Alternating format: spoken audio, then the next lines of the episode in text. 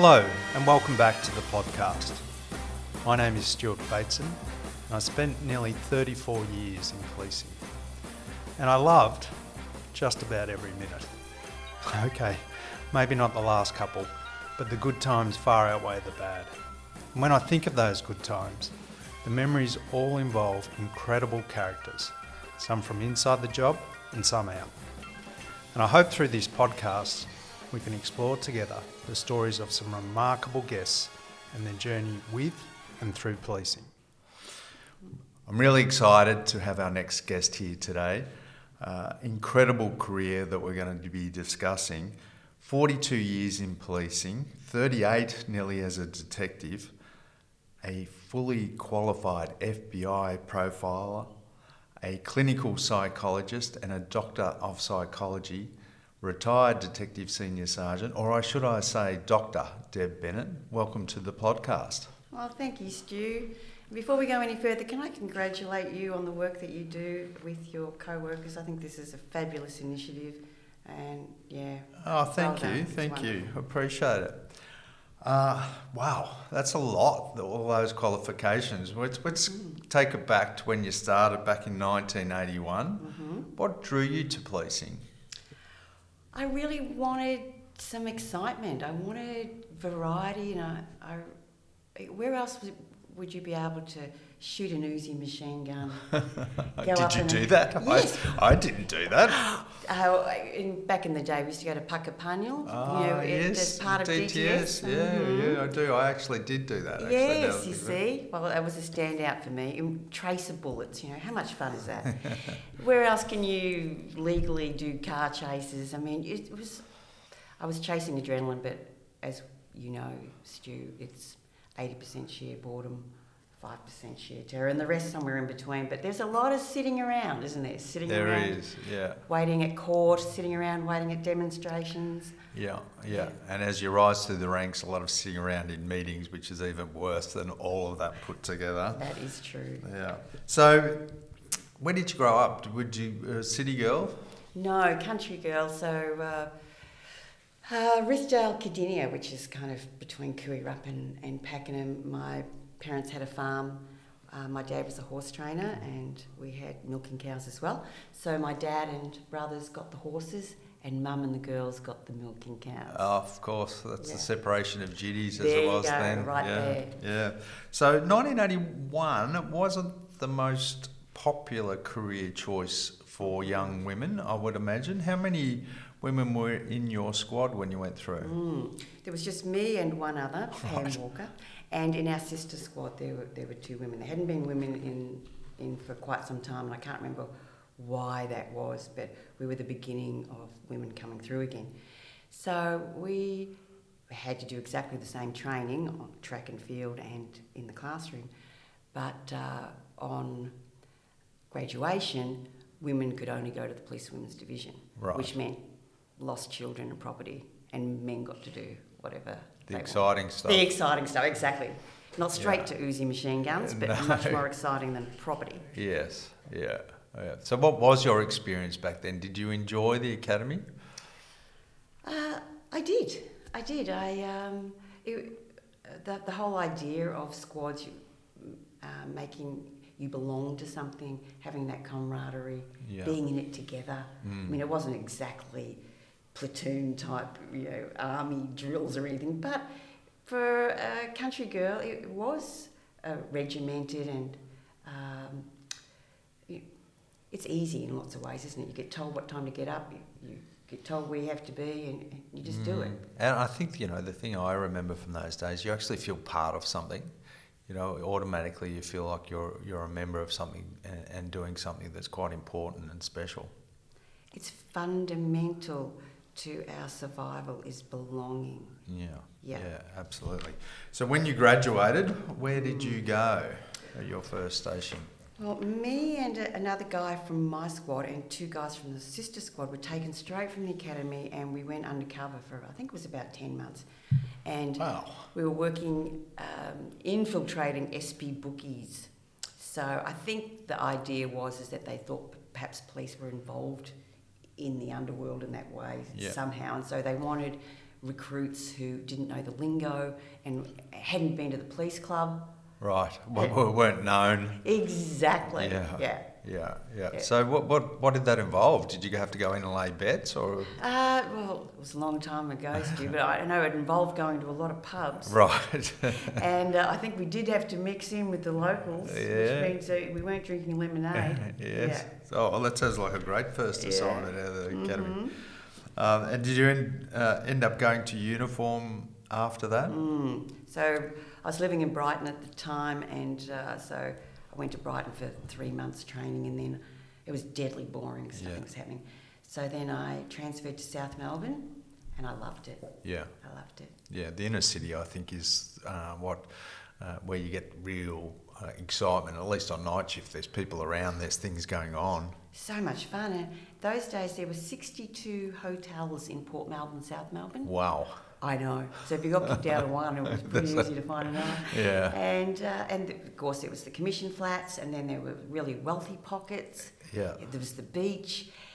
The Swans were still South Melbourne footy team. Ah, yes, of course. And it there had was- everything in and the day. The Greek soccer. Ah. So it was. yeah. And just the characters from the station. It was. It was so much fun. I Yeah, it. Mm. yeah, it was, would have been quite the place to be with all that going on, wouldn't Mhm. it? It Yeah. was, yeah. Oh, terrific. Yeah. And but you eventually you wanted to become a detective. What drew you to thinking about that type of work? Well, I, I I'm a high achiever. I like to go for what's difficult. I think partly to prove to myself that I can do it, Mm. and partly because I like detective work. I like investigating. I like the puzzle, Yeah.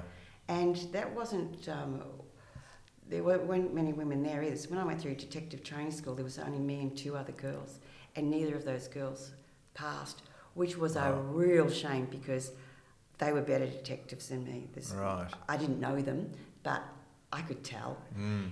Uh, but I was more academic, and so and really that's what it was. It was a lot of rote learning. It was. I remember having to learn the definitions of an incredible amount of things off by heart, which is it's a crazy way to learn, right? But that was what we did back in the day. Crazy, and it Yeah. did not mean you were a good detective. No. So no, so I managed to get through it, and but those those girls they, they really should have. Yeah.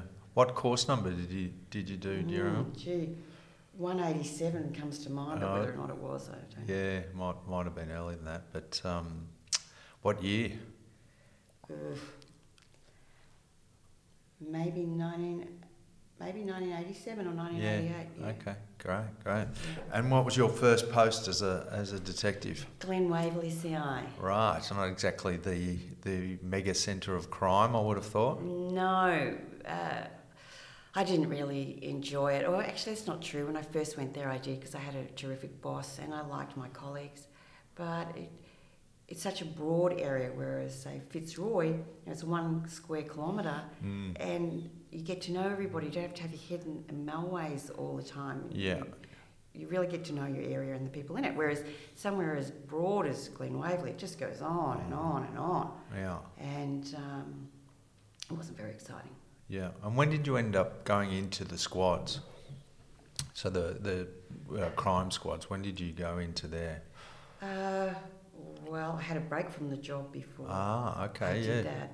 So I, I got was very unhappy at Glen Waverley, and then I, trans, I got a temporary transfer to Springvale, but then some moratorium came in, and everybody had to go back to wherever they were gazetted, and there was no movement allowed. And so I'm a believer in looking after your own mental health. If tried to fix things and you can't, Yeah. leave. Yeah. You've got to take action. You're responsible for yourself, really, aren't you? Exactly. So I did. So what did you do? So I started Faulty Flowers lawn mowing, and it was A lawn mowing round. lawn mowing round. hmm That's, was so that would have, would hard. have been hard work. It was hard work. It was 67 lawns a fortnight, Wow. but it wasn't just the, the lawn mowing. It was going to the tip and getting rid of all the lawn clippings and all of that kind of stuff. It was heavy, hard hard. work, and Would have kept you fit, though, I imagine. super fit, and uh, I- like making straight lines. That's right. So that There's something about the order, isn't it? I mean, I always love mowing my lawn because I just go, oh, this is nice. It makes me feel good about It puts order back into It's chaos. true, and Yeah. it's a good smell. A good smell. It's a good smell. But there wasn't enough to keep me interested. So, Right.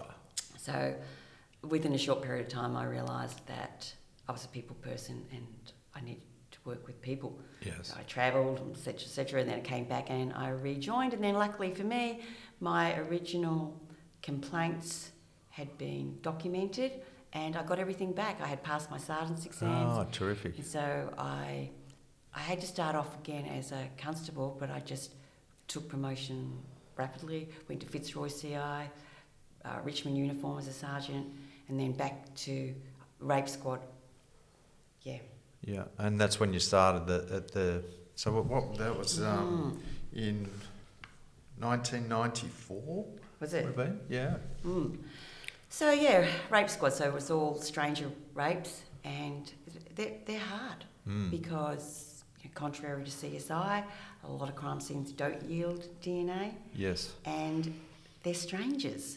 So where do you start? Mm. So at that point, uh, I started looking at how we might do our job better because essentially we were reliant on the public, and of course your victim's highly stressed as well, and descriptions are not always very accurate Mm. because of the high levels of stress. So they can be very accurate and they can be completely not accurate. Mm. So how much hold do you do you give the the face fit? Yeah, yeah, and it's a really difficult thing to do too. Um, It's to be able to recall from your traumatic experience what the person looked like and then describe it accurately is very difficult for a witness. Very difficult. Yeah. Yeah, hmm yeah. So what did you do? I, th- this is when we come into the profiling stuff a little bit, isn't it? So I uh, went to the inspectors and the superintendents asking what, what can we do, what, what can, who can we involve that uh, may understand sex offenders better than we do, because essentially we didn't understand sex offenders and a lot of people who work in sex offending investigations now still don't understand sex offenders. Mm. So it's not an homogenous group. They don't all come from the same motivation. It's a mixture of anger, power, control. But what the mix is gives you an indicator of who the person is in terms of how his friends would describe him, what sort of employment he would have, whether or not he's travelled a long way Mm. to the crime, or whether or not he's more likely to live within the block, whether or not he's had a hunting ground, whether or not he's put a lot of effort into targeting, or it's been random. All of that gives you much broader range of investigative avenues. Yes. Yeah, and it's based really because we're not the only ones dealing with this. This is happening all over the world. When people actually study this and study when they catch the offenders, we get to learn about some of these things, don't we? And and as I understand it, that's where the FBI profiling came is based on a whole lot of studies of offenders and what they have done at crime scenes. That's it, exactly. Yeah. hmm Bushfire arsonists is another good example of, in general, those who investigate don't understand what's going on, Mm. what the motivations are. And so it makes it harder to investigate, it just makes sense. Yes, yeah, and it doesn't necessarily make sense to us because we're dealing with people with quite different personalities and Mhm. quite different triggers and motivations. And the police system's not set up for delving below the surface. Mm. So we interview, we cover off on the points of proof. Uh, a lot of times you don't have a good relationship with Mm. the offender, and so we don't ask anything else around it. Mm. We don't we don't take the matter any further as to try to work out why him, why then, and why there. Yes. Those three questions, if you get answers to those, you're way down the track in terms of being in a better um, situation to solve the crime.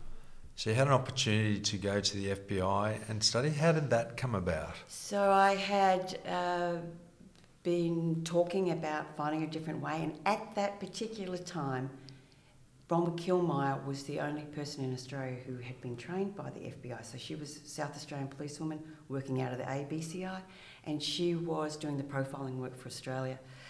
So essentially, the FBI said, We're stretched too thin. Send us some police officers, we'll train them, and then you go back to wherever you came from and you train your own.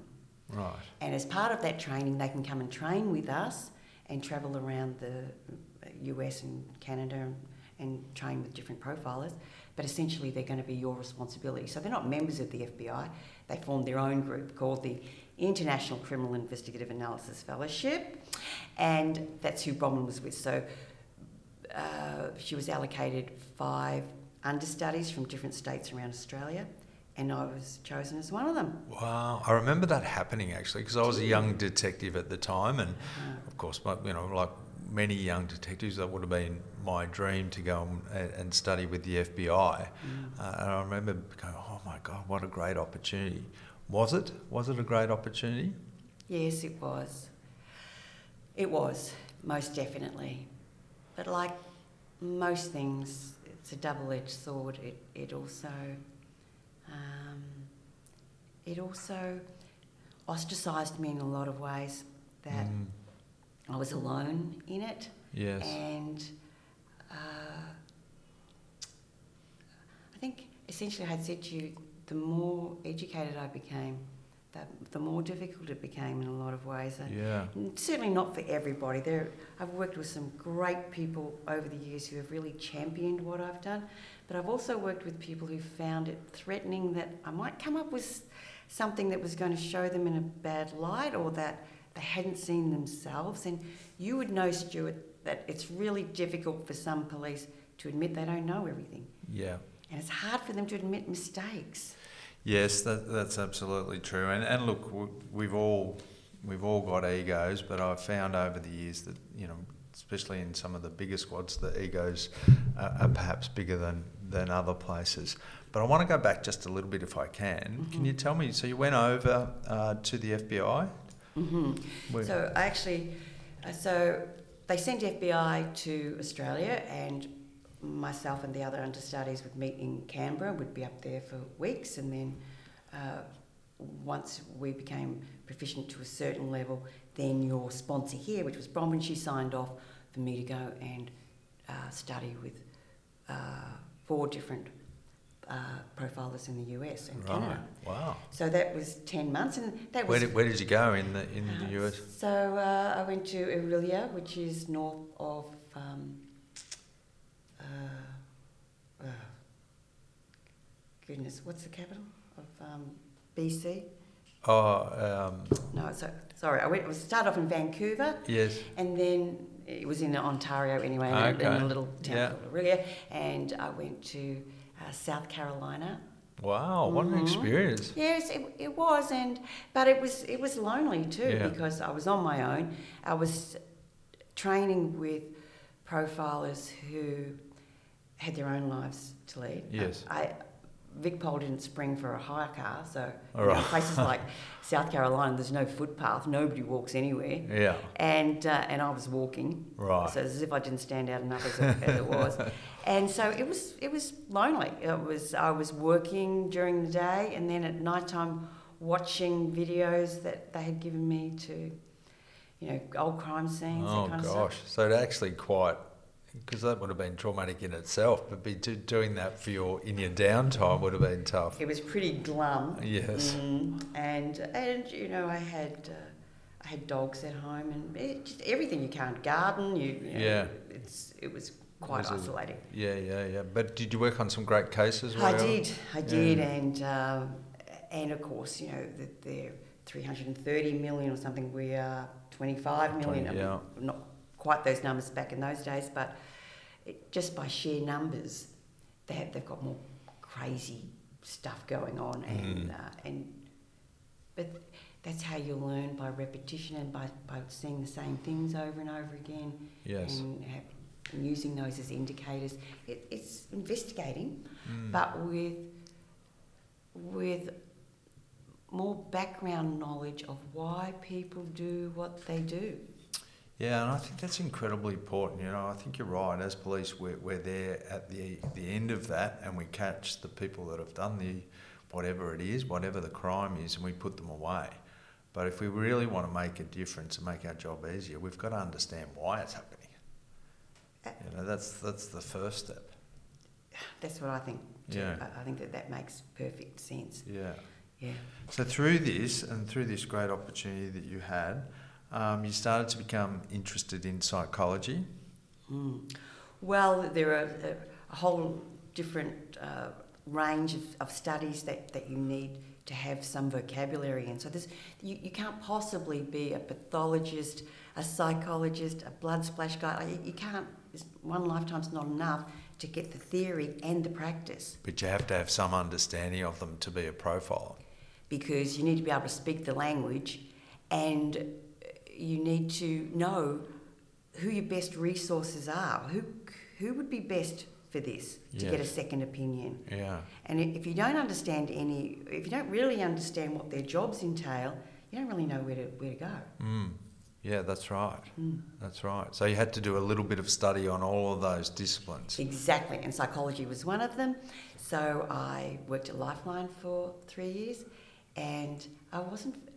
I didn't start off very well there, actually, Stuart. In fact, at one point during the the, the course, to, because you have to pay to work at Lifeline. Oh my God, do you? Mm, you do, because they don't want people just doing it for the for yes. the hell of it. They want you to be committed and because they have very experienced uh, trainers to, to get you to a point of proficiency where you could, you're good at doing the job. Yes.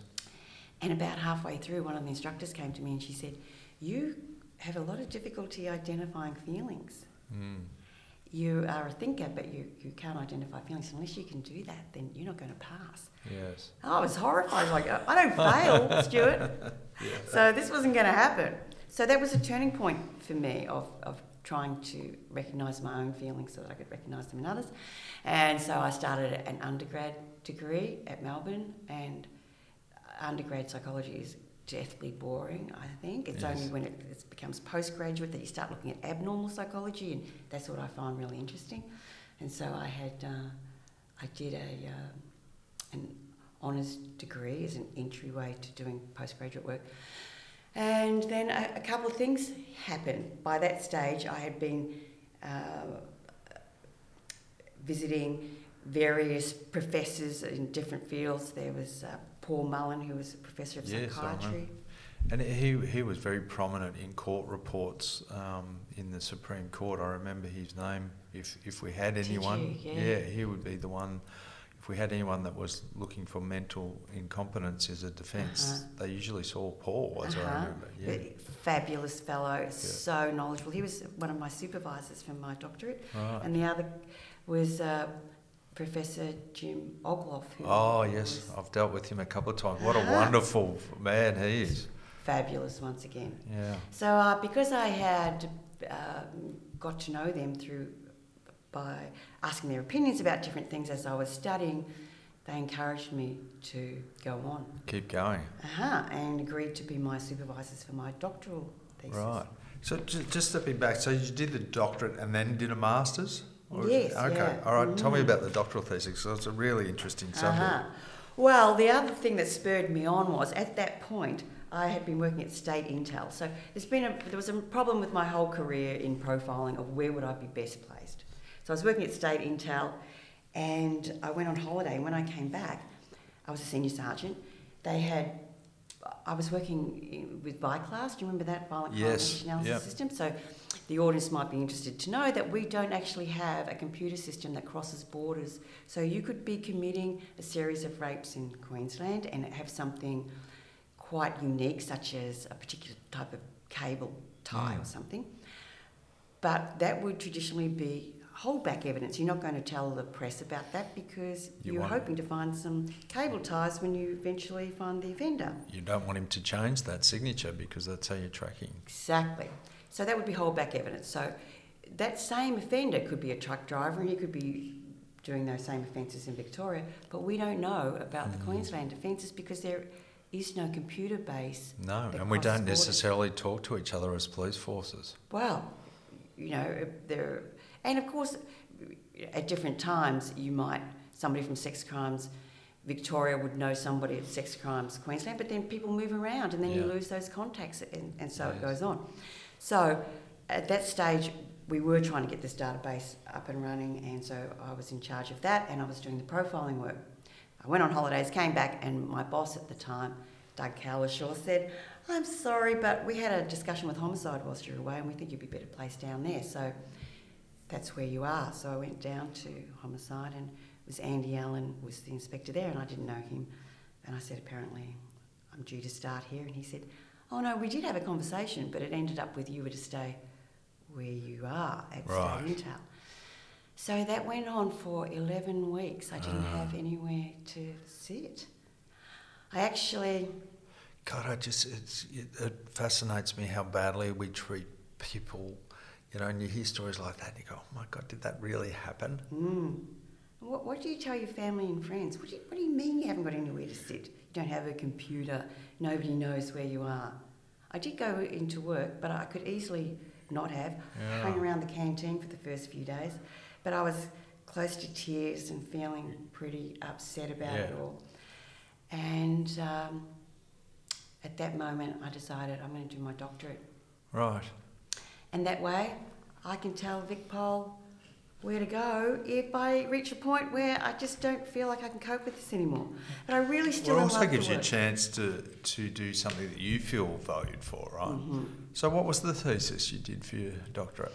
Well, essentially, it, I looked back at uh, 10 years of homicides within Victoria and then looked at what impact different mental health uh, issues had on offending. So, as an example, uh, female homicide offenders are different to male homicide offenders in terms of what their mental health look like. Right. And I think that that is probably because as a society we treat women Mm. differently. Mm. So men could have uh, be in their first psychotic episode or not, but not recognise the same. When men behave badly, Yes. Then it's men behaving badly. When women behave just as badly, we're interested in what's happened to her that she Yes. has behaved in that way. That because this is not. Mm. That's a that's a that's a norm, isn't it? We go, oh, we expect men to behave like that. Well, we I think that's not essentially what the thesis was about, but I think that that's what Yeah. it uncovered because Yeah. women had been in touch with mental health services for a lot longer than men had before they committed their Mm. homicides. So they they were getting different treatment. Right.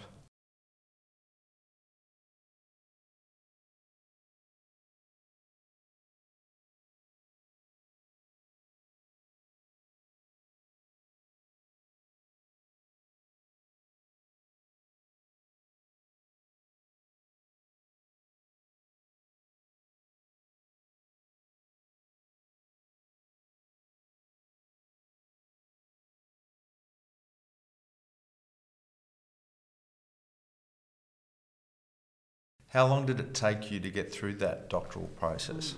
It was four years. So a large component of it is thesis that you break up into papers to get them published in journals. Yes. And the rest of it is uh, classroom work and working as an intern. So you work in different mental health facilities. So I worked at Thomas Embling Hospital a couple of times. I worked with male adolescents for positive sexuality, which is all teenage boys who have committed sex offences and mandated to get therapy. And uh, I worked in a general clinic, like just for you know the worried well. Um, Well, what an experience! So Thomas Embling, uh, for for those that don't know, is the is the institution here in in Victoria where people that have been charged with murder uh, and been found not to be um, competent, that's where they are. So you would have been surrounded day by day by the some of the worst offenders in the state. That, that's true, Stu. Yeah. Yeah, and there, some of the offenders that are in mainstream prison that become so unwell that they get uh, transferred out there, but there's only a certain amount of beds, and so you know the one who's who's the most well gets, Gets shifted back. back. Mm, Yeah. Not an ideal system. So did they know you were a police officer while you were working there? Well, the clients uh, Didn't. didn't. necessarily, unless I worked with, this, unless they were my client. Right. So they didn't inform the entire. So Yes. all the staff knew, and if I uh, was designated a particular client, I would tell them yes. because It's part of part of being uh, upfront and being having informed consent, I suppose. Exactly. Yeah, hmm yeah. But it was it was really challenging. I bet it was. Uh-huh. I bet it was. And even working with young male offenders of, of sexual offences, Mm. I would imagine that was a really great insight and help to you profiling. Oh, Stuart so did. It, it was fascinating, really. I had a great boss there too, uh, Irene, and she was very skilled in working with these boys. And, and of course, there's a lot of shame that goes with sex offending. So if you kill somebody, then it's not necessarily the case that you won't be accepted back into society because you do your time. There could be extenuating circumstances for why you killed somebody. But if you commit a sex offence, you're stuffed, Yes, it stays with branded for life. branded for life, and it has this huge impact on what job you can do, etc., etc. So I think that's part of the problem with people making admission to sex offences is that you now have to wear this shame badge for the rest of your life. So, but you know, contrary to popular opinion, admitting to a sex offence and admitting remorse are not two factors indicative of whether or not you'll go on to reoffend. Right. But our entire justice system is set up that that's what we want. Yes. The judge wants it, the cops want it, the victim wants it. We all want you to say, Yes, I did it, Yes. and I'll never do it again. It was the worst thing I could have done. That's what we want. Yes. But it's not an in- indicator at all. No, we want to believe that's true, but it's it's not necessarily so. No, and it's not. That's not the same worldwide. So, in other words, let's, I won't go off track too far here, but uh, Nordic countries don't treat their sex offenders the same way, and they have a um, the recidiv- recidivism rate there is much less than ours. Oh wow. Yeah. So there's lots to be learned from each other in different Yeah. countries, but it's a hard sell. It's a hard sell, yeah, because most of us are, are, you know, street coppers who don't want to broaden our horizons in lots of ways. Would that be true? Well, I, I think a lot of people are interested in it when you t- when you talk to them about it, Yeah. but uh, but a lot are not either. Yes. It's easier if you just follow the bouncing ball Yes. because uh, you know when when we get to um, who's at fault here, essentially it's, it's not the offender that should be in jail; it's his parents. Yes. But then the problem with that is it, it's not them that should be in jail; it's, it's their parents. Yes. And so yeah. we're, we're going to go right back to Adam and Eve here. Yeah. And, and that's why family therapy is so interesting because you get to see this intergenerational thing Yes. happening over and over again. Yeah, yeah. I often think about that when I when I hear of sexual um, offenders and, and especially people who commit murder in those circumstances. I, I often think, what happened to these people? Uh-huh. How did they end up like this? And and that is what exactly what you're saying. It's that often the roots are in their childhood. Often. Often, yeah. Well, you know, whether whether it's it's your environment or or um, your DNA, you get to blame your parents either way. Yeah, that's good. Um, so you, you get through your doctorate, but you're still working at. VicPol during this time. So that's a big workload. How's um, life in VicPol going for you when you're doing all these things? Because you're at Thomas Embling, you're at other Mm. institutions. How's life going for you? Well, I, I did all of that intern work. I can't remember how what it is now, maybe 270 days or something. Uh, I did that on, on long service leave and annual leave. So uh, it was okay because I was uh, doing a lot of the research on police time. So because I was accessing homicide briefs in order to get the data. Uh huh. And so that was good. I was doing that, and then I was uh, I did a, because as it ended up, uh, I was the only uh, profiler other than Bronwyn there for a while. So so Bronwyn became an assistant commissioner. and Essentially, wasn't doing profile work. The only other understudy that passed the entire uh, I, FBI program, she wasn't treated very well by New South Wales Police, in fact, abysmally, and she resigned within maybe 12 months of passing. Right. So you're carrying the workload really for the whole country.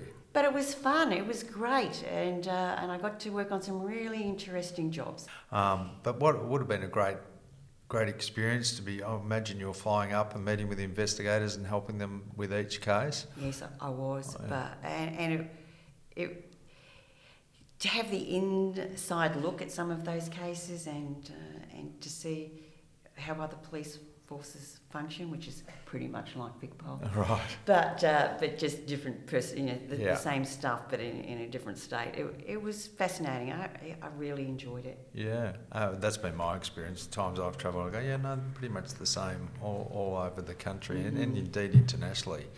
Um, there's, you know, police seem to operate in the same in the same way. Mm-hmm. Yeah. Yes. Yeah. So you keep working through this. You get your doctorate. You Uh-huh. then go on and do a master's in family Mm. therapy. You're just a, a sucker for punishment. Well, one of the, one of the guys that uh, one of my fellow students for, for the doctorate, Joel Godfredson. Uh, so we actually we qualified as clinical and forensic psychologists, meaning that we're qualified to work with the forensic population and diagnose as well. And he said, "What are we going to do now?" And I was like, "You can shove academia where the sun don't shine. I'm over it." He said, "Oh, come on. How about this? This looks like family therapy, and it's clinical, which means that you're actually working with families as part of the masters." So it was at the Bouverie Centre, and you uh, have real families come in. The student talks with the family, and the rest of the students are behind glass. And after the session, you swap. Right. So the family goes behind the glass, and the psychologists are, are in the room, and the family listen to the psychologists, social workers, whoever, discuss what they think the problems ah, okay. Wow. Interesting. It was so interesting, yeah. and I learned so much from that. Mm. Uh, and so from that, I learned about some different techniques that, that I hadn't learned about in, in terms of trauma. Yes. I'll wait till you're ready to ask me about that. no, I'm looking forward to asking about that. So all this, you're still working at VicPol. Mhm, Yep. Um, you finish up in in last year, I think, was it that you finished yes. up? Yeah. Yeah. Uh-huh. Um, had you done enough in in VicPol? Is that where you feel you got to, or Uh, hmm, well, I do think I was institutionalised I, because I had been doing it for so long. It was part of my identity. Who am I if I don't do this? yeah? I think we all get a bit like that after Uh-huh. twenty plus years. And I really enjoyed it. So I think if, you if you're not enjoying the work anymore, then that's one thing. But the politics was dreadful. Right. And I did have some great champions along the way Cindy Millen, Deb Robertson, Pat Boyle, um, Bernie Rankin. Ju- Just were fabulous for me, and they really tried to have the organisation accept me in a way and, and Yes. utilise me, but it wasn't enough. Mm. They couldn't get me there. And so I finished up uh, that um, essentially they said, we think this is a conflict of, of interest, never mind that I've been doing it for 20 years with, Right. without any hiccup. Uh, but this is a conflict of interest. So, first of all, that's it for the, your forensic work. You can't do that anymore. And then uh, I complained and was like, well, that's too bad. And now we've decided that you can't do your private practice either. You can't see the, the worried. Which you were doing along the way. For the, for the entire time, I started uh, working as a psychologist in 2006. Mm. And yes, so yes, they said no, that's it, you're done. So essentially, put me in a broom cupboard, Right. and I wasn't allowed to utilise my skills. It's been such a shame, you know, uh, to to think like that and put someone, you know, put them to the side. I mean, I can't see the conflict of interest for your private practice uh, at all. Um, yeah, it seems like such a loss. Yes, well, you know, they say things like, well, what if, if somebody tells you he murdered the Bobbsey twins? You know, what are you going to do? What do you think I'm going to do? And, you know, and I have to say, uh, what sort of illness does he have that he's telling me when I've told him I'm a police officer? Why Yes. on earth is he telling me Yes. that he's killed the Bobbsey twins? Yeah, I've got know- ethical. Um, that I've got ethics that I have to adhere to, and these are the ethics. Exactly. No. But there would be the same ethics as a psychologist as it was a, as a police officer, Mm. essentially. And, you know, Stu, I really couldn't afford to get anything wrong because I could put both jobs in jeopardy. I had to walk a very straight Fine line. Yeah. Everybody knew about the dual roles. But you know, as a uh, uh, as a lawyer, you can work for the defence today, the prosecution tomorrow. Nobody has any problem with that. Mm. And as a uh, professor of psychology, you can work for the defence today, the prosecution Yeah. tomorrow. Nobody's got any problems with that. So, so when you um, in, uh, eventually when you did resign, Mm. um, do you continue the profiling? Um, well, I have been asked To do it, to do it, but uh, essentially nobody would be able to ask me through the proper channels yes, I see. because they they really don't want me to Yes, practice that skill. yeah. Oh, that's a shame. It is because you and I both know that yes, VicPol over the years have made a lot of mistakes, Yes, and that there is some real material there that we could learn from and be much better at what we do. But it doesn't come without uncovering it. And so it's not about a public shaming, it's about admitting that we all made mistakes and how we're best going to rectify it. That, that is something that's Yeah. untenable. yeah. I think in my experience, I've noticed that uh, we tend to dig in and defend our positions rather than reflecting and saying, "Oh, maybe we could, maybe we could learn something here. Maybe we could do something different here." Totally. We tend to dig in and just defend that position. That's it, exactly. Yeah. And I think, uh, you know, the culture at the top really has a big impact Yeah. on that. Yeah. So you leave VicPol uh, Mhm. and you go, uh, you got your private practice going and still your forensic work. Tell me a little bit about the forensic work. So the forensic work is essentially of uh, work with people who have uh, a disability of some kind and, and then broken the law. Mm. And so then really what any judge wants to know at any time is why is this person before us today? So Yeah. what what predisposed them to Yes. be here? What precipitated the offending? Yeah. So this is court reports Court for reports, sentencing exactly. Yeah. Perpetuated the Yeah. offending, and what are the protective factors? What what needs to be put in place if they're not to come here Yeah. again? Yeah. And so that's essentially it's investigating again. Yeah. Why this person in this situation? So I do that, or I might write reports for somebody who, um, so, have been accused of something in specific, and then the they think that it would be beneficial to have a psychological report to take to court Yeah. to explain to the judge why. Well, I couldn't actually think of anyone better qualified to do that reporting, considering your experience with the FBI, uh, all your studies, and, and your policing experience. I couldn't think of anyone better qualified. Thank you, Stu. You must be in high demand for it. Well, I, I think I, I, do have a really um, broad idea of what goes on Yeah. in terms of what the motivation was and, and why people have not been able to put the brakes on. Yeah.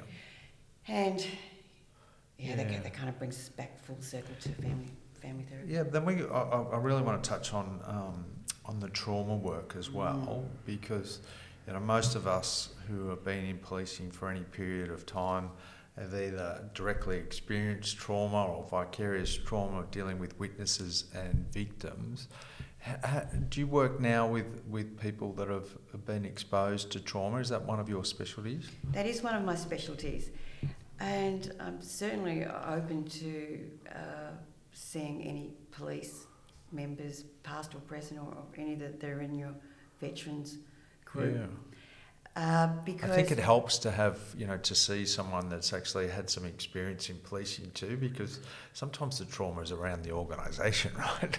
Well, I think a lot of the times it is. Yeah. A lot of the times it's because we we don't. Everybody wants to feel valued and that they've been of value and that they belong. And VicPol's not always very good at that. And so the vicarious trauma through dealing with victims and witnesses that could be um, that could be lessened a lot if we thought the organisation had their arms around us, but it doesn't feel like that a No. lot of times. And there is a lot of conflict between bosses and and others. And there is research to show that people in jobs such as policing or DHHS, when you can't do anything about the problem, when you can't hold back the sea, you turn on each other. Yes. That that's where a, a lot of the day to day friction comes from. Mm. I think that that's true. Yeah, I think that's true.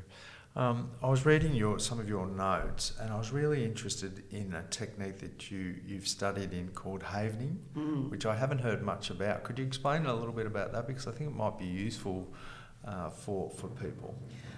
Well, if the audience get one thing out of today, this is what I hope it is. Try havening. Excuse me. So it's haven as in safe haven. And it's a neurobiological um, way of increasing delta waves in the brain as a means of delinking emotion from trauma. So traumatic memories don't get stored in the brain the way that ordinary memories do. They get stuck on the amygdala. So, without going into too much detail, it's a way of faster processing when we see danger. If we've already experienced it, it's faster processing so we know to run or fight or play dead Yes. faster than we would if we were experiencing it for the first time. But of course, what happens is if that that particular cell gets triggered over and over again, the alarm's going off when it needn't. Yes.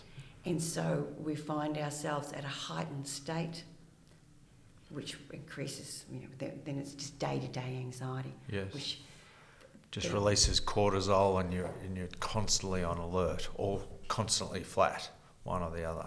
That's it. Yes. Exactly. So your listeners may have heard of EMDR, eye movement desensitization and reprocessing, which is the same part of the brain. It targets the same part of the brain and it does the same thing. It delinks memory from emotion.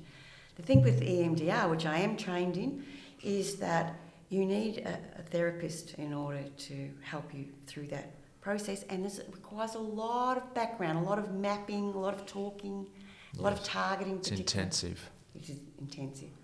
Whereas havening, you don't even need to tell me what the what the memory is. What the trauma is, you Yeah. don't have to relive it. Exactly. Because, of course, you've got limited time in a session. If you open it all up and then you don't have time to, re- to, to process it during the session, you're essentially leaving the client with it in a heightened Mm. state and the, the session's done. Havening, you can learn to do it to yourself. And it's so simple. And the effects have been amazing. Mm. Yeah, you were telling me about one one client. Would you share that with our listeners? Mhm. So I actually had a session with her yesterday, and she kindly uh, gave me permission to talk about her today. So I'm going to call her Sally. That's not her real name, but she's she's lovely. She's beautiful on the inside and the outside. She's had most traumatic life. She was given up for adoption as an infant. And then at six years of age, she was told that her birth mother had been dragged from a car and thrown over a cliff. In actual fact, she'd been bludgeoned to death by her partner. But either way, as a six year old, she suffered the trauma of hearing that news. And unfortunately, the family that she was adopted into had their own mental health issues serious, and there was a lot of domestic violence. By 16, she was sleeping in public toilet blocks, sleeping in paddocks. Mm. She has uh, gone on to have a ketamine addiction. She's, she's essentially suffered PTSD for Many many years. many, many years. Yeah. And uh, yes, lots of behavioural problems, heightened, heightened state of anxiety, and then of course, drug addiction too. To try and soothe herself, really. Exactly. That's that's it.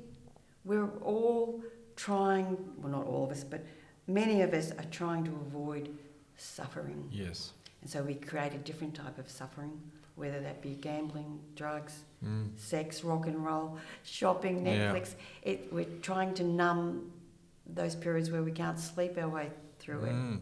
but we're actually creating more trauma. Mm. Sooner or later, if you live long enough, the trauma is going to be processed in some way, or you're going to live a life that's going to show the fact that, that you've lived with that trauma. So finding uh, ways to self-soothe and calm that, which doesn't involve big hits of alcohol or drugs or whatever other um, destructive habit you may seek, is really important, I think, to overall health. It's super important. And the, the ability to self soothe, full stop, even if you don't have massive trauma, but let's just say you're about to give an interview Yes. or a, a lecture or you don't think that you can do your times table or you don't want to you feel like you're suffering from um, social anxiety it's a way to self-soothe self-soothe self-soothe so it, it's something really important that people can give their kids Yes. so that you're not reliant on others. So essentially, what it is is you, we have delta waves in our brain all the time, but we have more of them when we're in deep sleep. And the way you can create them when you're awake is if you rub your shoulder to your elbow. So if you cross your arms and you rub from your shoulder to your elbow, uh, that creates delta waves, increase. And then if you rub the palms of your hands together as if you had a marble in between the palms of your hands and you're going to roll it around and around. And if you rub down the sides of your face. So if you rub the sides of your face, babies do that in the womb, self soothing. And you may know if a little kid comes up to you and they're upset, we automatically start to stroke them from their shoulder to their elbow when we're trying to calm them. Yes. So, well, what's the matter as we stroke? We do. So I think that it's something that we've known Mm. that our bodies know to do, but essentially we've lost it and we take a pill instead. yeah. Or a, or a half a bottle of whiskey. Or a half bottle of whiskey. which, exactly. which I did from time to time. Uh-huh. So Yeah.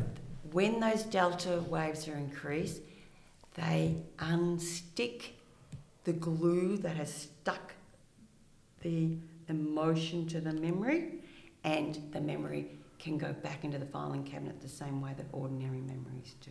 Wow. So it's not about forgetting because that would be a stroke. Yeah. This is about delinking the emotion. emotion. so that you're not triggered. And as you said then, that this goes on to have huge impacts on the body because when you have all this cortisol and, and other neurotransmitters, and you, it's, it's, it releases chemicals that have to have an impact on our physical health. We try to pretend that the head is one thing and the body's another. It's just it's interlinked. so. No, I agree. Everything's interlinked.